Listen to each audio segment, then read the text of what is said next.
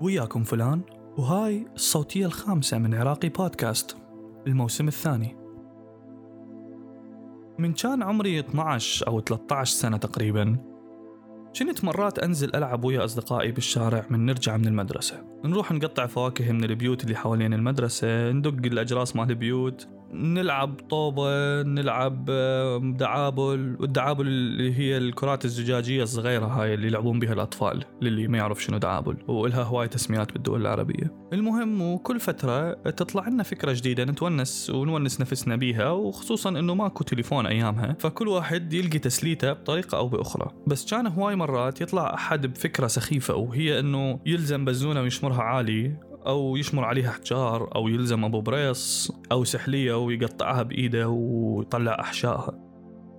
هذا الشيء كان جدا سيء وللأسف أني ما كنت كلش فاهم مدى سوء هذا الشيء وطبعا هذا مو معناه إنه أني كنت أسوي هاي الأشياء بس ما كان اعتراضي حاد على هاي المواضيع وخصوصا إنه أكو هواي مؤيدين لهذا الموضوع وجنا صغار. أتذكر كان أكو شارع الوايرات مال الكهرباء بي مليانة بزازين متكهربة ومعلقة. كان أكو ناس يلزمون البزونه من ذيلها ويظلون يفرون بيها بشكل دائري وبعدين يشمروها على الوايرات مال الكهرباء لحد ما تتكهرب وتعلق فوق وخلص الموضوع بشع جدا ومو إنساني. والغريب أنه ما حد كان يوقفهم ما حد كان يحكي ويا هذول الناس. للعلم بس التلذذ بتعذيب الحيوانات هي أول علامات الإجرام والفكر الإجرامي. وهذا الحكي مو حكي هذا الحكي هواية أطباء نفسيين قالوه. وواحد من أقوى الأدلة على هذا الموضوع المجرم اللي اسمه لوكا ماجنوتا اللي مرة نزل فيديو دا يغرق بيه بزونة لحد ما ماتت وبعدها بكم شهر نزل فيديو دا يخنق بيه بزونة صغيرة وموتها وبعد سنة تقريبا على ما أعتقد قتل واحد وقطعه وكل قطعة دزها بالبريد لدائرة حكومية أمنية. وغيره هواية من السفاحين اللي بدوا حياتهم بقتل حيوانات أليفة وانتقلت لذة القتل للبشر. عام 2016 انضمت منطقة الأهوار في جنوب العراق إلى قائمة التراث العالمي اللي حطتها منظمة اليونسكو لأنه هي تعتبر موطن للطيور المهاجرة اللي جاية من سيبيريا وسواحل شمال أوروبا والمناطق الباردة. بس للأسف العراق كان الوجهة الأخيرة لهواي من هاي الحيوانات والطيور. لأن أول ما توصل هاي الطيور يبدأ الصيد الجائر والانتهاك الصريح لهاي الطيور. يعني بربكم منو يسوي برياني مال فلامينغو لازم يكون اكو حماية لهاي الحيوانات وإذا ماكو حماية لازم يكون اكو وعي.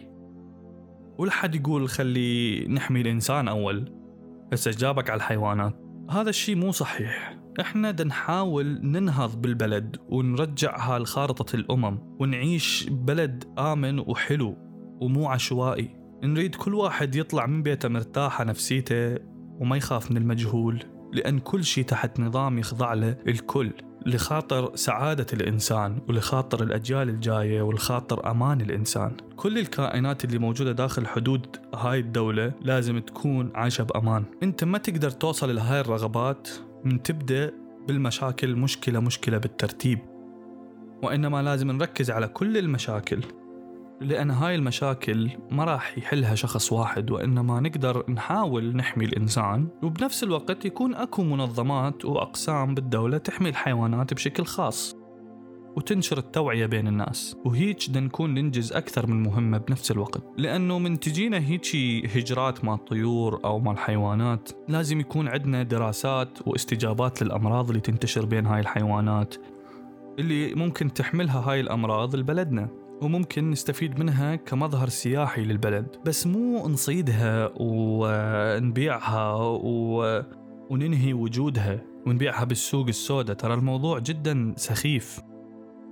أنا اشتغلت فترة بمجال الصحة مع الحيوان وإنقاذ الحيوانات من الكوارث بوحدة من الدول الغربية ولاحظت حرصهم على صحة الحيوان وعلى استمراره وعلى الأمراض اللي تنتشر اللي ممكن تأثر على اقتصاد البلد أو الفرد غير طبعا إنقاذ الحيوانات البرية بالكوارث الطبيعية مثل الزلازل والحرائق والفيضانات. يعني تخيل كنا نسوي ملجأ نلم بيه كل الحيوانات اللي عايشة ببيوت الناس اللي بمنطقة الحريق ونقدم لها رعاية كاملة لهاي الحيوانات. إذا كانت كلاب أسماك أحصنة أو خنازير أو خرفان أي نوع حيوان لحد ما يخلص الحريق وترجع الناس لبيوتها وبعدين يجي كل واحد يأخذ الحيوان مالته. وطبعا هذا القسم مالتنا هو واحد من مجموعة من الأقسام بإدارة الكوارث. اللي تهتم بالأشياء الثانية مثل إنقاذ الناس إنقاذ الممتلكات إجلاء السكان يعني كل قسم يسوي جزء من الشغل مالته. وهذا اللي نحتاجه عندنا إنه نركز على كل الجوانب ونعطي كل جانب حقه. هسه هواي ناس دا تفكر ودا تقول آه، هسه شو تريد يعني؟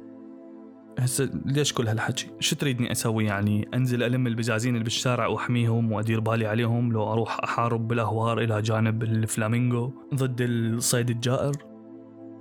لا اللي أريده أبسط، أريدك تتعامل بإنسانية ويا هاي الحيوانات، أريدك من تشوف طفل دي يأذي حيوان بالشارع تروح وتتدخل وتقول للطفل هذا الشيء غلط إنك تنبه ابنك أو بنتك لهذا الموضوع وتتصرف على هذا الأساس قدامهم لأن ما راح يكون أكو فايدة من الحكي من تعلم ابنك شيء إنه ما يأذي الحيوانات وإنه أنت تسوي العكس.